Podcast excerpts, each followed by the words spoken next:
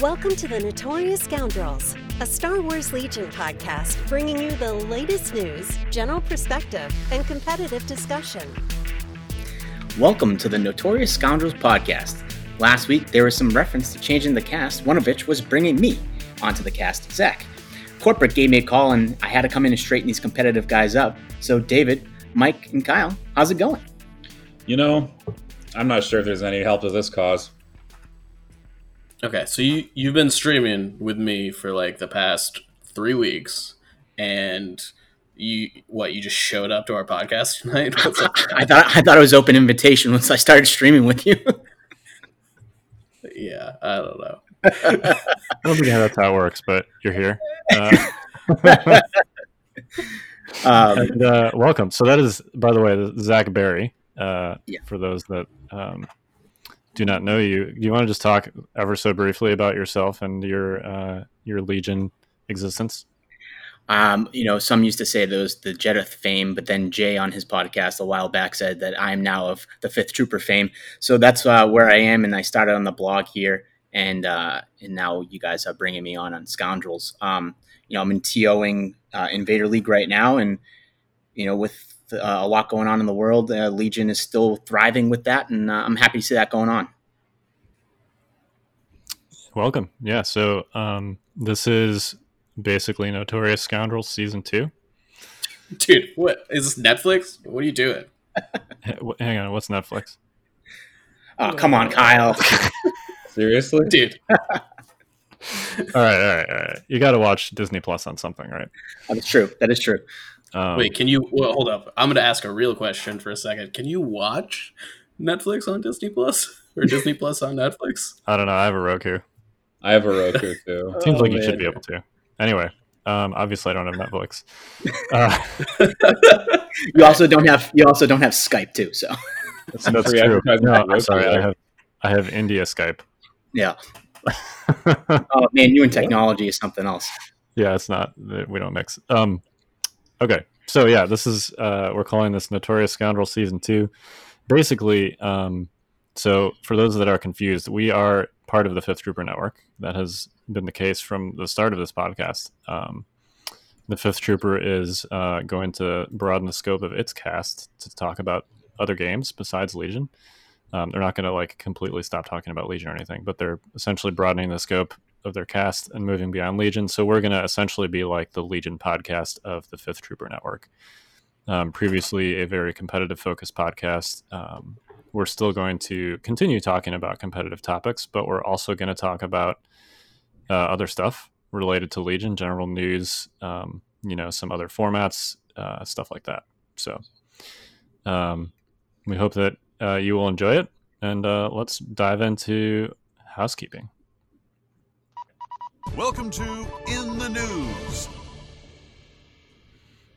Uh, so uh, that new intro, which you heard, not the in the news drop, but the actual music and stuff, uh, that was brought to you by Mike Cirillo, aka Ghost Walking. Uh, he mixed that up, so thanks to him for that. Um, we also have a new logo, which should be previewed by the time you listen to this podcast. Uh, it's going to be on a bunch of new swag, um, which will be out in various forms, possibly sent to. Uh, we're sort of reformatting the Patreon a little bit since um, Fifth Trooper is going to be expanding. You can basically like, if you're a Patreon subscriber, you can essentially select whether you want like Legion swag or other stuff. Uh, so if you're one of the Legion swag people, then you you will probably get some Scoundrel swag at some point um, with our new logo on it. So uh, there's also a bunch of new products on the Fifth Trooper. Um, we'll have uh, at some point we'll have some three by three mats for uh, other games. Uh, Oh, three by threes are for this game too, Kyle. that's true. Oh, That's right. Skirmish format. Yeah. Um, but yeah, there's gonna be there's gonna be some uh, some things that are not conventional ground terrain. Let's put it that way. And I'll leave it to I'll leave it to Jay uh, to tease the rest of that. But um, also we'll uh, have some new some more order tokens if you like those fifth trooper order tokens. Um, we'll have those up. We'll have uh, new scoundrel themed tokens and silhouettes. Uh, laser cut acrylic. So um, those are not up yet, but those will be up at some point. and then also on the Fifth Trooper, there's a bunch of STL files and other digital files. Uh, it's essentially becoming a marketplace um, for many things, but to include digital files if you want to buy some STL files. So, yeah, check that out. Did I miss anything? Uh, no, no. I was just gonna say um, that the um, the order tokens uh, are showing up as order on the website, and uh, what happens is in the week of the 29th, which is I guess this week, uh, Jay will be getting the shipment in of those, and then they'll go out. So even if they're not in stock, you can still order them, and you're just gonna get into the line of when Jay gets those that product in. And um, the digital files has been a great thing. I just want to shout out uh, to Dan Wolf and uh, a local to me, Eric Kingsley, for giving us some of those files to uh, start that going. It's going to be a exciting, exciting little you know store for us to have, I believe. Awesome. Well, speaking of stores, um, there is a online store that's shipping stuff again, and that store would be uh, Asmodee. so um, FFG products will be shipping again starting what June fifth, which is like two weeks from now, ish. Uh, yeah, I mean, so today's today's the twenty sixth, technically, I guess. It's like Um, twelve days. Yeah. Yeah. So I actually got uh, pre-order, like pre-shipping notices for um, Iden Cassian and Vital Assets, uh, and the AAT. So um, those should be those are supposed to be shipping on June fifth, according to the website. So that's exciting. We're actually getting like new products again. Yeah. Yeah. yeah. Um, I already have vital assets, but uh, that's besides the point. Black I market saw, I Vital yeah, why, I, why did we let him in here? uh, I sold a little bit of my soul on that one. I usually don't buy anything outside of my uh, local game store, but I was able to get my hands on a copy of it, and uh, uh, I was kind of happy to. I, I was like, ah, it's vital assets. I kind of want it, uh, even though it's been giving me a headache with Invader League. Um, but um, you know, of note on on FFG's website too, they have uh, stuff still listed for June, July, and August. Um, and surprisingly, on August, there's no releases. So I'm wondering if they're going to start following that that pattern where like they're going to have like two months on and then like a month off, and then they're back on um, because they're trying to balance the four factions. Because I think June's listed. So June 5th, we know we're getting Iden Cassian vital assets in the AAT but they also have listed as the paint sets Republican Separatists also coming out in June. And then July, the website has Arcs, BX Droids, Cad Bane, and uh, Dash's favorite Padme. Um, and then August has nothing. And then September is uh, Clan Wren, Inferno, Staps, and ATRTs. Oh yeah, that's right. Yeah, that's down there as well. Um, Yep.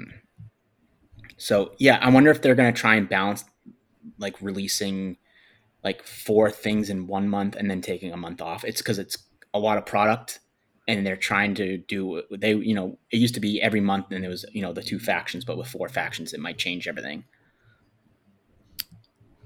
This could just be because of some of the delays too. Like it, was, um, I mean, late last year they had some delays where there was a couple months without releases, and then we got dumped a bunch of stuff in December and January all at once.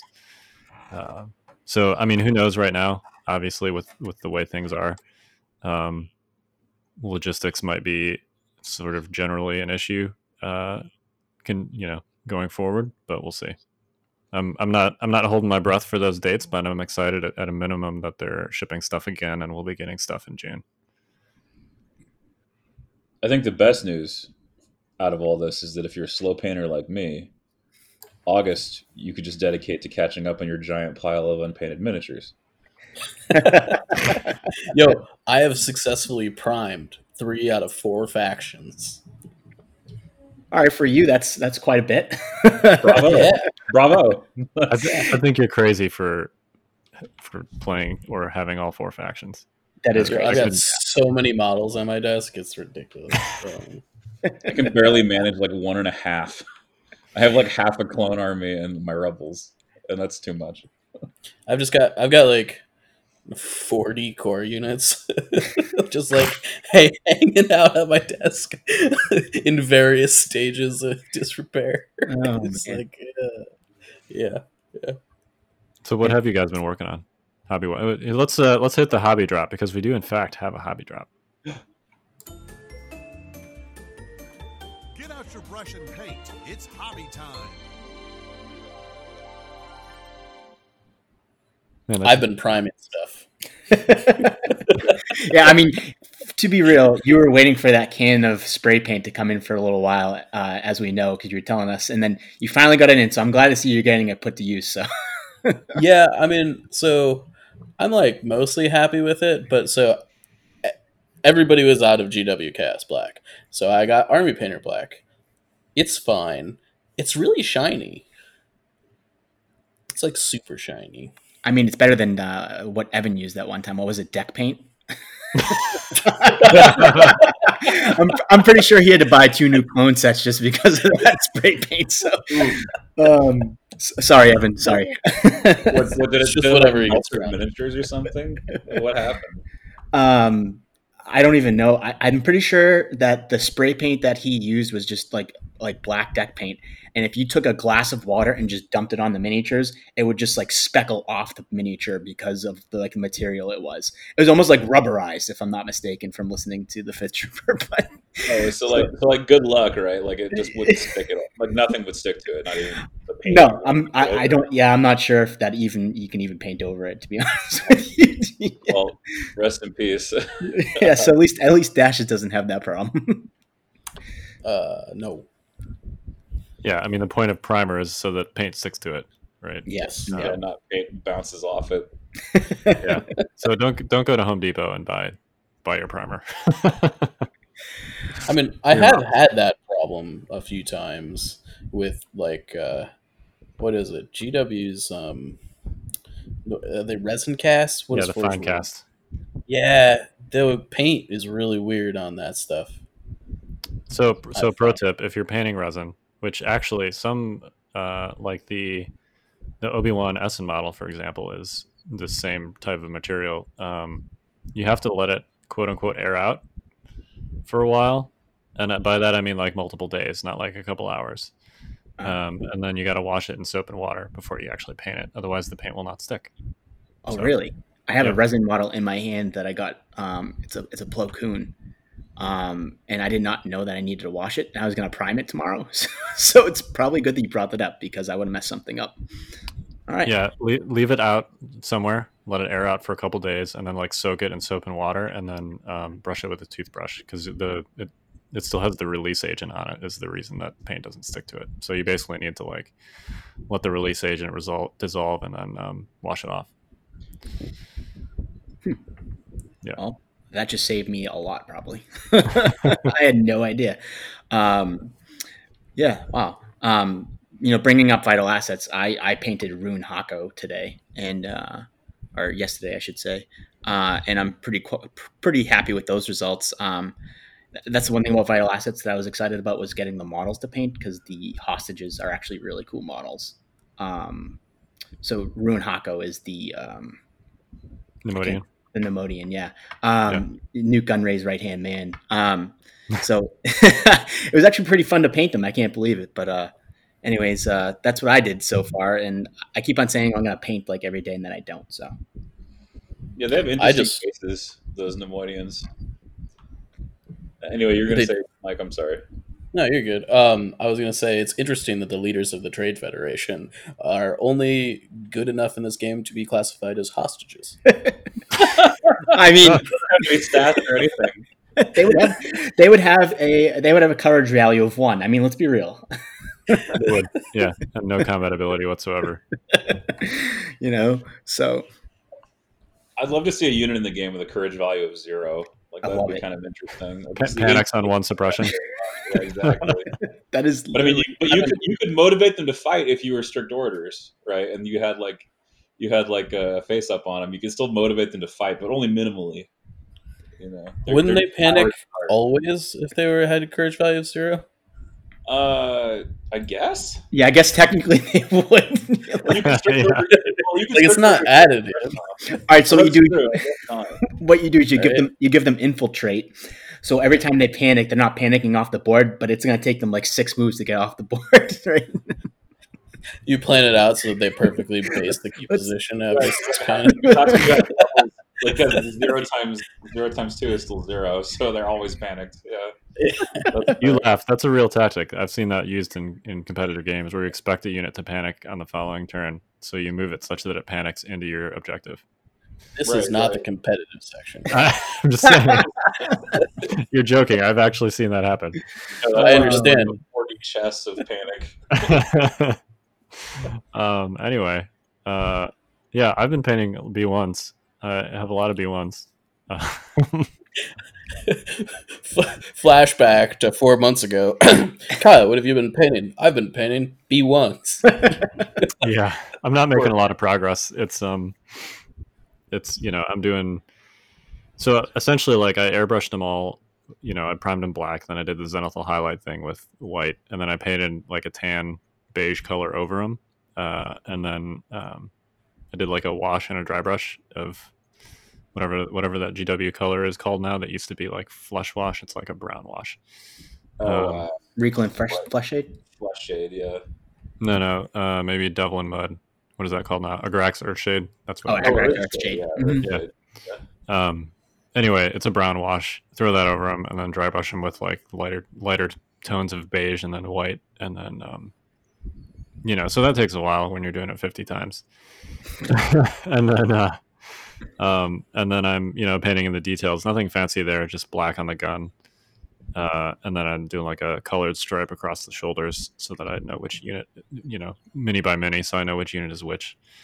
Um, and then throwing some uh, like texture paint on the base uh, to get like a dirt effect, and then essentially just gluing static grass to the top of that and calling it a day. Um, it's like pretty bright green static grass. They look very Naboo-ish. Uh, but yeah, all of that. Um, like individually, it doesn't take that long, but when you have to do it 50, I mean, you know, other CIS players can sympathize with me when you have to do it 50 times. Um, not only does it take a while, but it's like, you know, uh, it's repetitive. So I mean, you knew what you signed up for. It's not like you opened the box and you were like, "Oh my god, there's 60 models in here," right? it's like, like it, uh, you know, you got what you paid for. yeah, you know, having to take seven wounds before you lose a unit has to come with a cost, right? Yeah. Um, the price you pay for playing the best faction in the game. uh, Oh, man. we need like a buzzer or something. yeah. Um, all right, yeah, this is hobby talk. Uh, yeah, so I've been painting B ones. This is the short version of my hobby talk. I did paint Dooku, so he he was fun. Actually, got to do some blending, and you know, I painted a face, which is something I haven't done in a while. so, You're too busy painting those like beak heads of the B ones. Yeah. yeah, I painted an actual human face. yeah, Um, and those those so little heads came in like three pieces. it's all Right. right. oh gosh, Like, why? why did they have to come in three pieces? Is what I Oh, want to know. I, I think it's because of um, and actually, uh, I think it's I think it's because of like how they do the um, you know the the molds with the hard plastic. That if they wanted that level of detail on the heads, they had to make make them like that. But it's only two pieces. Come on. No, I- uh, yeah, okay. I mean, it, it could be worse. I've seen some pictures on Marvel Crisis Protocol, and they have a a door, and then the doorknob is like in two pieces that you have to glue to the door. So not only is it a door, but it's a doorknob being glued, and then a piece to the doorknob itself. like, I was at a I- prime and the TO was gluing that piece together and complaining at us from the other side of the room. it's obnoxious. I was putting Crisis Protocol together this weekend because like I, I had some spare time. I was putting the core set together, and like each arm, like on like a standard humanoid model, is like three pieces. Like there's like an elbow piece, and then like the the hand piece on some of these models is like two separate pieces. Like ah, it's yeah. Is it better or worse than like a GW kit? Or the same? Oh, it's like well, I mean, like same ish number of pieces, but like GW kits are way easier to put together. I mean, I have to say the fa- I'm not really familiar with Sprues because Legion is like the only game I played. So um, I feel like the Phase Twos were actually really good. um, in terms of sim- in, like in terms of simplicity. Yes, I I also put together my phase twos this weekend and primed them. Um, they were much easier than Marvel Crisis Protocol for by like large margins. Well, Not and close. and FFG is evolving this process too, right? They're kind of learning as they go. Um, yeah, you know, if we're comparing them to GW kits, like GW has literally been doing this for 30 years. Um, and FFG's been doing it for two. So the fact that we're even where we are um, is uh, is is pretty impressive. We'll have to have um, Derek Fuchs, the uh, sculpting manager, on to talk about why the B1 has are two pieces. I think I think he actually did on the Fifth Trooper, specifically that topic. He Um, did, yeah. I think he did too. Yeah. yeah. Yeah. so if you want to know, what have you been? David, what have you been what have you been working on? Oh, um, nothing Legion related, sadly. Uh, been bash painting some uh, GW models for a friend. Uh, it's been How are you enjoying it? Uh, I'm learning about blue coverage on white on like light color primer and why you should really, really, really water your stuff down so you don't get the coffee stain effect. Mm. That's why. Other than that, it's been a, you know it's, it's been fun. I think I'm pleased with the end result, but I, I don't know. Maybe y'all experience this, right? You have like an idea of um, what you're gonna what you're gonna that you're gonna do, um, and you you're like mid you're in the middle of painting it, and you're like, man, this is ugly. This is terrible. What am I doing? And then like it you, you it finally like starts to come together, and you're like, oh my gosh, this is such a relief. This idea had I had worked. And so it's like a little confidence boost, but like in the meantime, it's like, oh my gosh, I got this desk full of like ugly models that are all in the middle of batch painting, and you just you just feel kind of down. You're just like, man, this is not this wasn't really working out the way I pictured it. But then like it finally comes together. Like I don't know if y'all have experienced this, but but if I if if you have and this resonates with you, either you know the three of you or those of you out in the audience, um, uh, there is hope. Hey, rebellions are built on hope, right? You're exactly your your project may not be as ugly as you originally thought. I can relate. yeah, like for big sure. time. Like, you know, you you paint one of your like infantry models and it kind of looks cruddy, or you think it does. Then you find out when you when you put them all on the table and you like step ten feet, fifteen feet back, and you're like, oh, you know, the four colors I put on these Space Marines actually look pretty dope. You know. I Yeah, like I think we have to remind ourselves, you know, we're not we're not all professionals, right? We don't all have like you know Instagrams full of like really crazy good looking miniatures that we show off. We don't we're not all like that, and so we shouldn't hold ourselves to that standard. But um, you know, that's just part of the challenge of, of hobbying. I think there's so much, there's just so much good stuff out there. So many really talented people, and it's awesome to have these inspiring examples. But like, don't don't like beat yourself up if you're not at their level yet. They've been doing it for years. Yeah, I mean that's why we brought Dustin in onto the Fifth Trooper, right? Dustin, For uh, real, yeah. you know, Oh, his work with brush, you know. Yeah, his work with Oak and Iron has been crazy good, and Um, I've been enjoying watching his videos. yeah, those those ships really did come out good. And it's funny, like you watch his like videos, and then that's the thing, right? You watch these painting videos, and you're like, I can do that, and then you try to apply it, and it's not anywhere close to what you thought you could do, and you're like, well, I watched that video, and it, and I, it's just not working out for me. But then at the end of the day, you're like, all right, you know what? Like Mike said, you take a, like take like ten steps back, or even ten feet back. You know, like it looks good on the table. Like I'm I'm overthinking it in my head. Yeah, yeah, and you're like, and, and we get kind of an unfair an unfair view of it because we have you know Instagram, and so these are all like professionally prepared photographs, and they're all really up close, and like you see every little detail and flaw. But then, like you say, Zach, like at playing distance, your eyes can't really resolve it.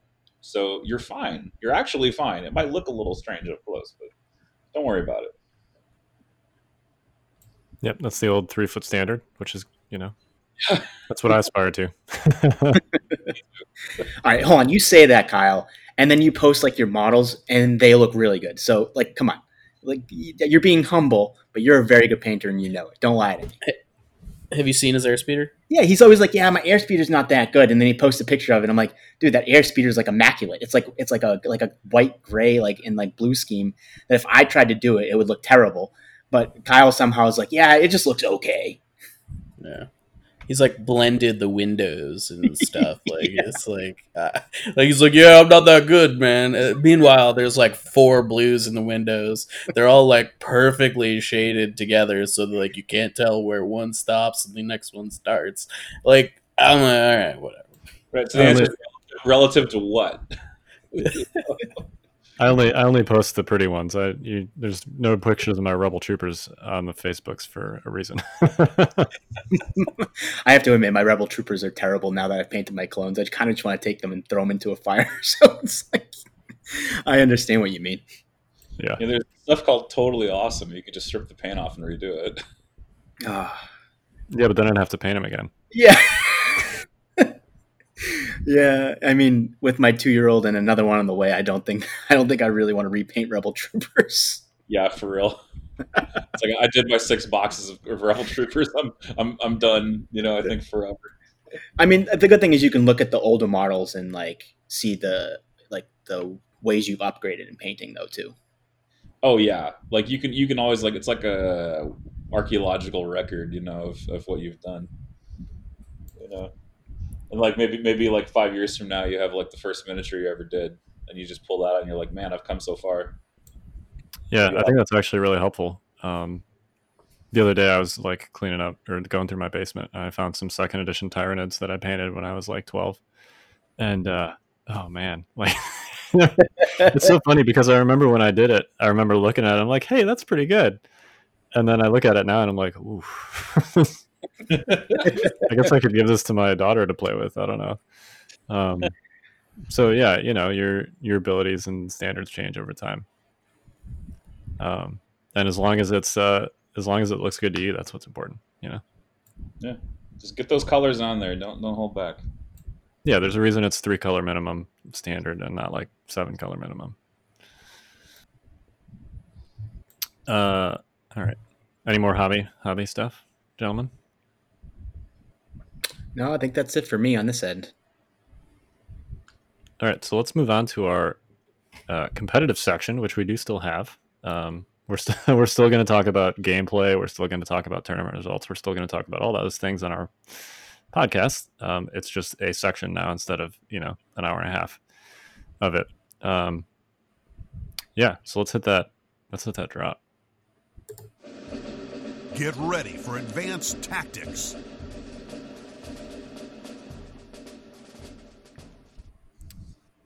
So today's topic is all about play styles.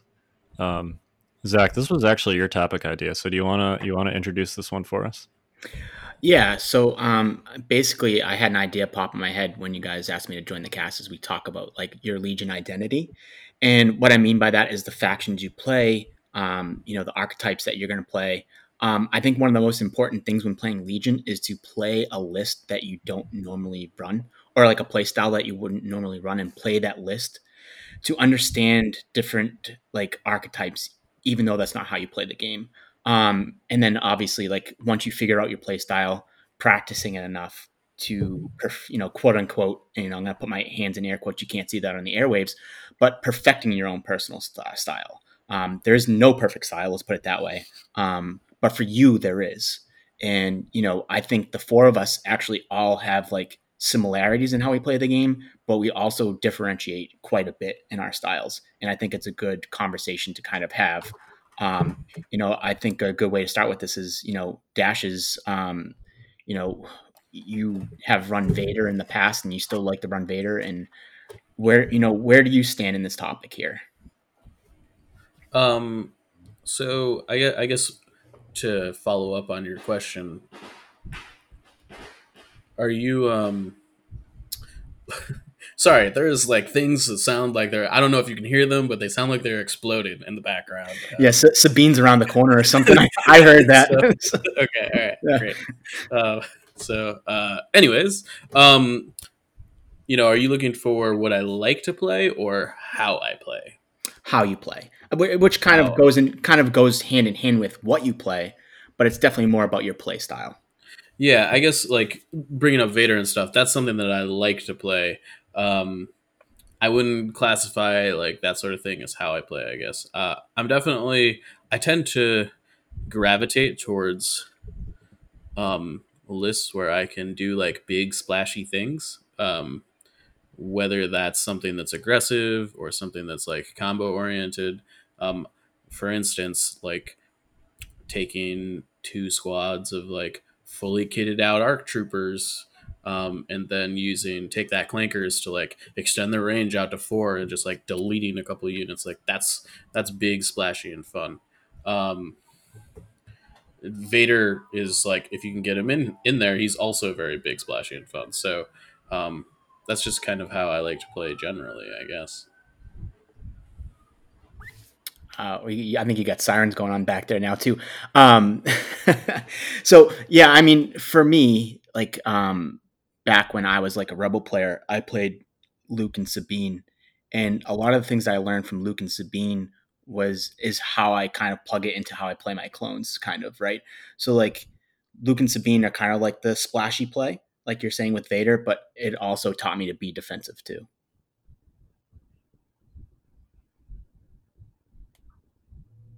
I mean, I, I share the aggressive tendencies. I think that uh, Dash has, uh, Mike, that you have. Um, I I really do like just throwing my big pieces out there and just making them do their stuff. It is kind of risky, but it's like kind of like I, I I know that my odds of surviving going in are, are X, and I just like to play the odds a little bit because I feel like um, you know if you, if you're if you pay a lot for something and it doesn't do enough then you should have brought something else. And I feel that way, especially with characters like Luke. Um, if Luke isn't doing enough, then you're probably better off just bringing something else. Um, and I mean, uh, uh Kyle's got this look on his face, like I don't know, I don't know what you're talking about, because Kyle's like this arch defender. Um, but I've, I'm I've played a number of games where it's sort of like if Luke uh, if Luke doesn't kill like two or three things, it's almost like why'd you bring him? you know, that's kind of how I feel about it. I think I think your resources are there to be used, and if you're not using the resources, you should do something else. So you prefer the quote unquote MSU style, um, and in a way that leans towards aggressive units. Yeah, so MSU like many small units. Yeah, I've been I've been playing triple tons in Invader League for exactly that reason. I mean, I still have Sabine, but she's like in the she's like in the um uh, what do you call it? She's a pretty leanly, you know, leanly kitted out. She's only got two upgrades on her. No dark saber, no, um, you know, personal shield or whatever. But literally, all she's there to do is be a speed three jumping uh, character that does objectives and influences the board heavily, and does it for cheap, and can still fit in alongside three tauntauns with uplinks and, ten- and tenacity and explosions is obviously like a big play that you can do. It's one of the most valuable plays i think you have at that 100 150 point level of character. Um, other than that you know i i kind of dropped luke because luke was just too many eggs in one basket.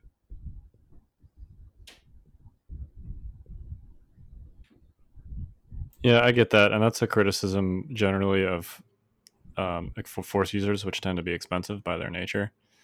Um, you know, and that's why a lot of rebel players kind of shifted to tauntauns from from Luke centered list. Um, I personally like those focus pieces, and then I like to build something that resembles a conventional, like um, you know, quote unquote gun line around them. So, um, you know, I was a, a Luke Leia, a Wonder Twins player back in the day. Um, where you supplement that with a bunch of rebel troopers and some snipers. Um, currently, I'm running Dooku with a bunch of B1s and some BX droids um, for Invader. So you know, it's I've I've also played Empire with Palpatine, very similar, right? Palpatine, uh, a bunch of storms, some snipers on IRG. Um, so I would say that I'm a, uh, you know, I like to have like a centerpiece but a defensive control based centerpiece instead of an aggressive centerpiece.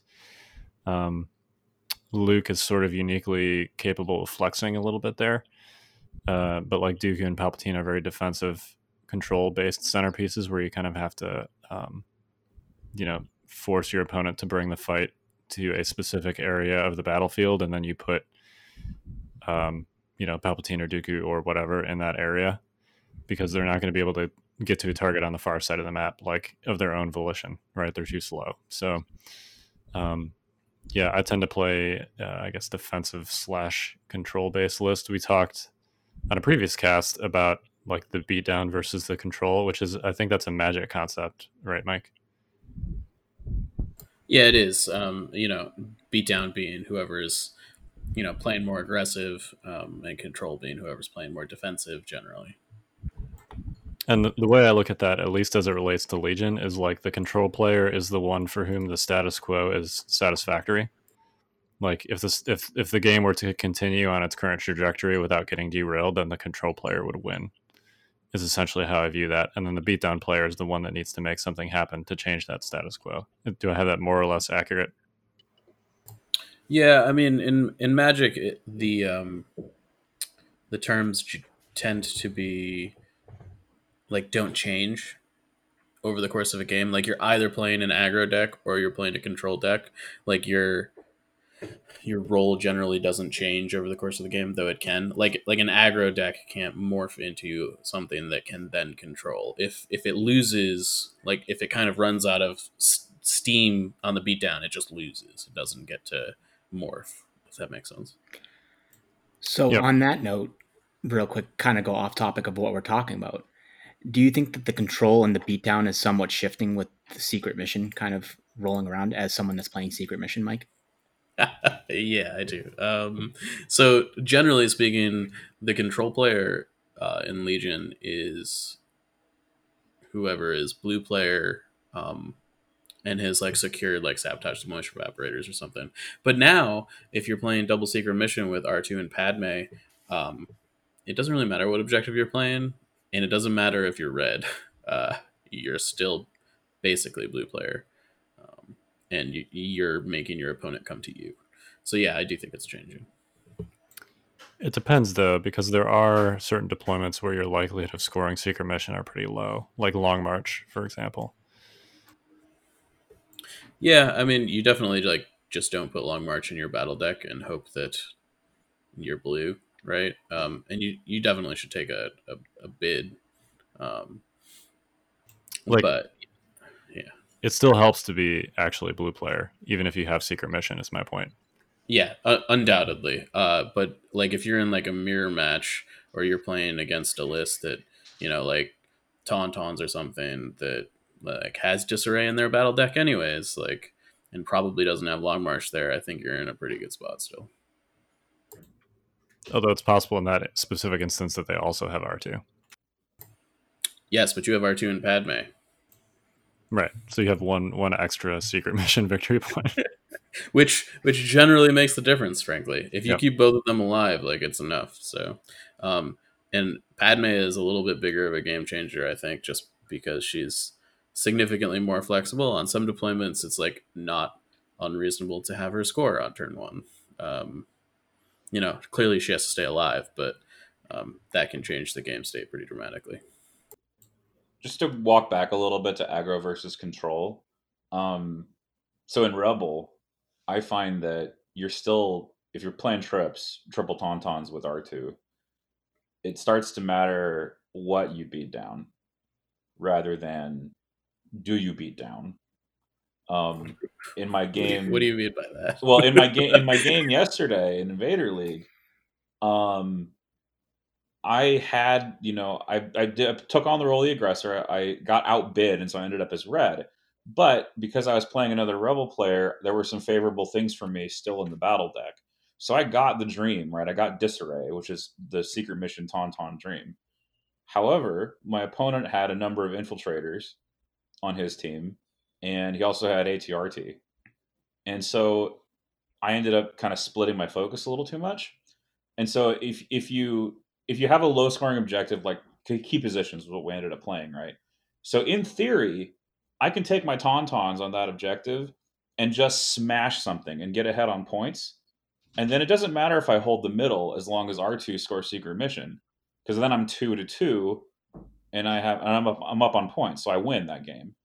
But because the Tauntauns didn't smash the right targets fast enough, R2 got sniped. And then it became a race for mid, which I ultimately lost. because I didn't have any real good reply to to ATRT in my list. Um, and the RTs actually like physically blocked the key position, which is what they should do. You know, they should actually go body block so you can't get on the get on the point. And then Jyn played that great card of hers, complete the mission, so no one could be panicked or suppressed, and everybody just walked to walked to middle behind the RTs, and it was it was over for me. But my role as the aggressor didn't change. It just mattered what I hit and when a little more than it did if I was blue and I had a little bit more control over the pace as blue. And maybe I had like an objective like bombing run. Because Tons don't really like static objectives. They don't like sabotage, they don't like key position. They kind of hate it. Um, because the game doesn't the game lasts all six turns. It's not guaranteed the Tauntauns will be alive because they're priority one to be shot. So you can try to play a hold back and wait kind of game. Not really possible against infiltrators because they'll just infiltrate to where they need to go and just murder you. And of course, it was Cassian, right? So Cassian just you know plays crack shot turn one, kills your badly deployed sniper, and then your opponent's ahead on points. So then you have to attack at that at that juncture.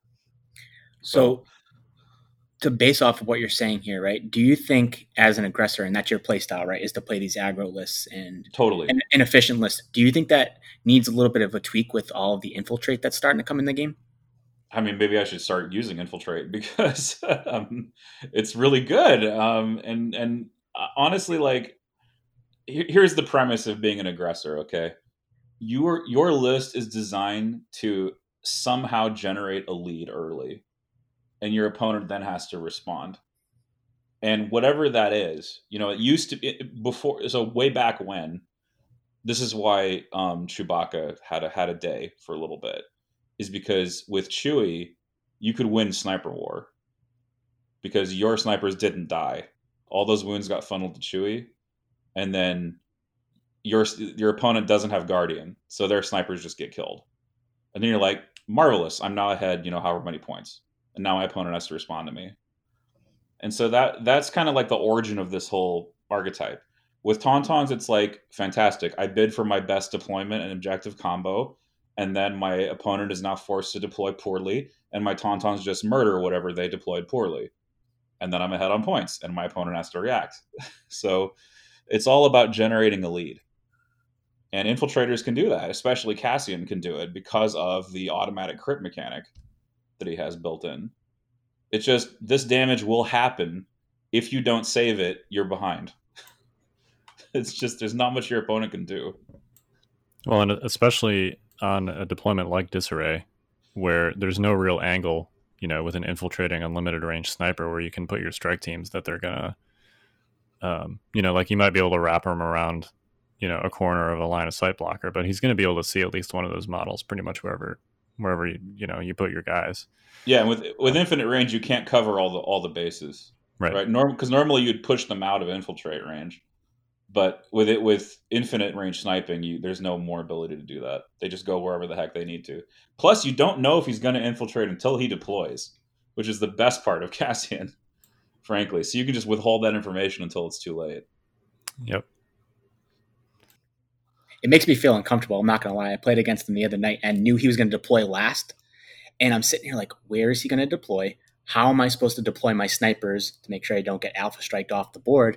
And I'm sitting here like sweating bullets. Like I don't know what's gonna happen with Cassian here. Um, but I think it's a good thing for the game to have infiltrate kind of make us rethink about how we play the game a little bit. Bidding, I mean, between bidding and, and infiltrate too.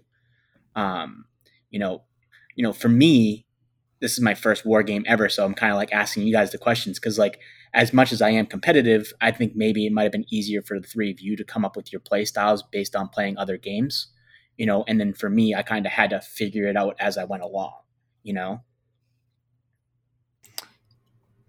Yeah, and it's it's interesting to hear your perspective too, since um, you know Legion is sort of your unique experience that you view a lens through. Like, I actually think there are other war, games. Like I I transitioned from 40k, um, and 40k is much more about just killing things and not so much about actually like objectives, which I think is one of the big strengths of Legion.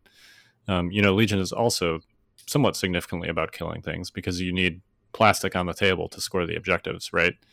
Um, but it's not just like a straight firefight, which is what 40k kind of lends itself to.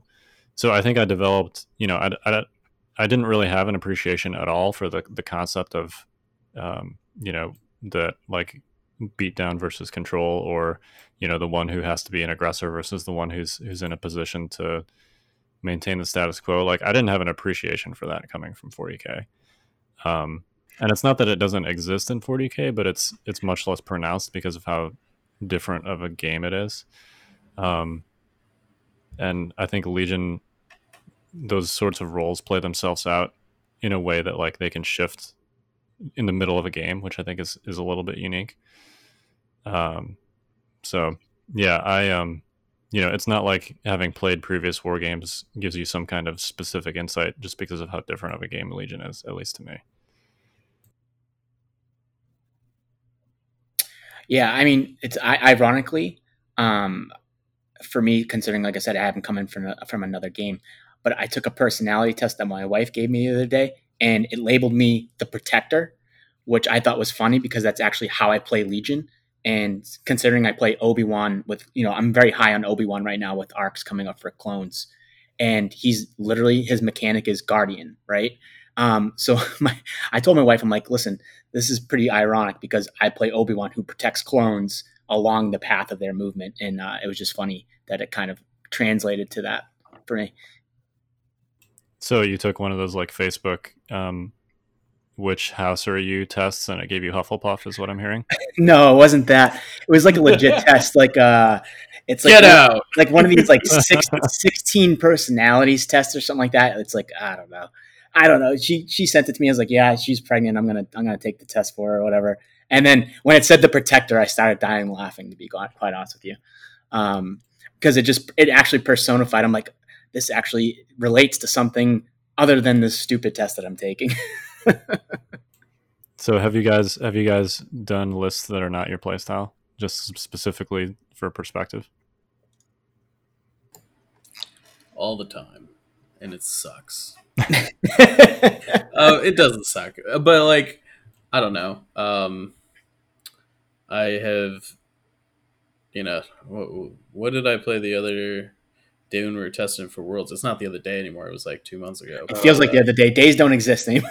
right? Yeah, I played your your Luke Wookie thing. Yeah, we literally swapped. Yeah, we swapped lists. lists. Yeah, Um, it was it was okay. You know, it was okay. You were raving about it after you did it. I mean, I think I played it significantly differently than you would have. My operative Luke just chased down the enemy army by himself and killed everything. Yeah, that is different than what I would. Hmm, yeah, it is quite different. Kyle would have been like, "I'm gonna hide behind this building and like saber throw yeah. with my Meanwhile- 200 point unit." Meanwhile, on turn two, I'm like in melee with tauntauns with my Right. Luke. you? Murdering them with with Son of Skywalker. Like yeah, Yeah. 16 dice, eight dice. Yep. Well, it's a little different too against Tauntauns. True, they kind of opt themselves out to be slaughtered.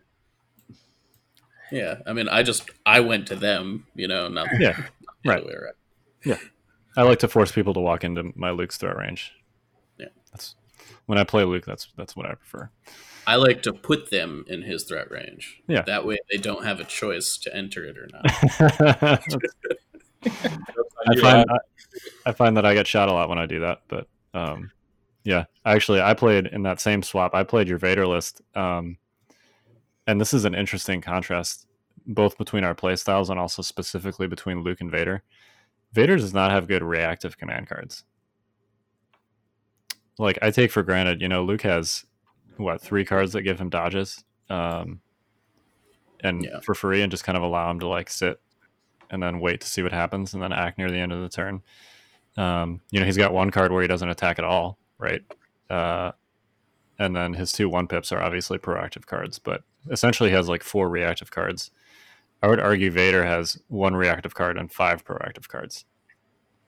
Yeah, I mean, Master of Evil is the only one that's like remotely like reactive. And the weird thing about it is that it sort of wants you to go first. So anyways, like Right. Like the dodge token is probably the best part of that card, but you know, it's it's the suppression thing is kind of begging you for you to be in the middle of the opponent's army. Yeah. Same with same with Fear and Dead Men, right? Like, Fear, Fear Dead Men does nothing if you're not like already in it, pretty much. right. Yeah. Um. So yeah, I played him, and I'm like, what? What command cards? Like, I want to just sit here and see what happens. What command card am I supposed to play? Yeah, it's uh it's a different experience. yeah, for sure. it's very uncomfortable for me. I can't imagine. what- doesn't. uh, Sorry, Vader doesn't wait on the starter star most of the time. He's he's wading through the enemy army. That's what he's doing. yeah, Yeah. totally. And he's good at that, but you know, I'm not. I mean, he's got to get there first, right? Like it's right. True. Thank goodness for Darkness Descends. indeed. Yeah, totally.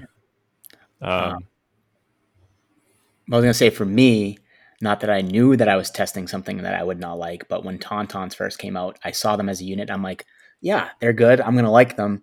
And then I put them on the table, and it turns out that a mobile army is not something I want to play.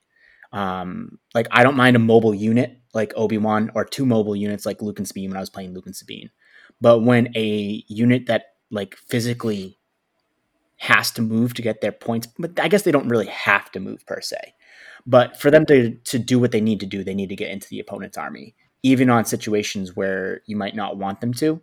And it turns out that that's not for me too. Like it's just not how I want to play the game. I want to. I want a gun line. I mean, it's just basically how it boils down. Is I just want to move together as an army and just kind of bide my time rather than go at my opponent. other playstyle thoughts? And probably, but they're not in the front of my mind at this juncture. Fair. All right. Well, um, we'll have some. We might have some Invader League games to talk about next week. We might have some more data to talk about next week. We'll see. Um, as far as competitive stuff is is concerned, and um, yeah, hopefully, uh, hopefully, our, our you guys like the new direction that we're going. It's not like you know we're going to still be fairly gameplay focused. We're just going to also talk about other things. So. So if you guys don't have any other final thoughts, uh, you got any plugs, Twitch channels? All right. Please uh, hang come hang out with me or David on Twitch. Zach sometimes is chilling on my channel too. Um, you can find uh, David on twitch.tv slash yavinbase, and you can find me on twitch.tv slash dashes TV. Um, I think I've got a game tomorrow night, so um, should be fun. Um, you know, come hang out. Yep. I'll be playing again Thursday, I think. That's the tentative day that I'll be playing my next Invader League game. And I'm playing against Nima on Friday for my last game of the Group of Death. So Should be a good one. yeah, And this is Uh, this is for the five zero, right? Uh, yes, All right. yeah. I think I've actually, I think I've like officially made elims at this point. Um, even if I lose against Nima, um, but I'm I'm not entirely sure. Um, and Nima's super good, so it should be a really good game. Um, and uh, yeah, uh, check out the Fifth Trooper podcast. I don't know what they're talking about this week, but it's going to be interesting, I'm sure. And also the Sea of Thieves stream tomorrow night. And we are the Notorious Scoundrels. I'm Kyle. I'm Mike. I'm David. and I'm the new guy, Zach. And uh, we'll see you next week. Later. Van Lang and Wade.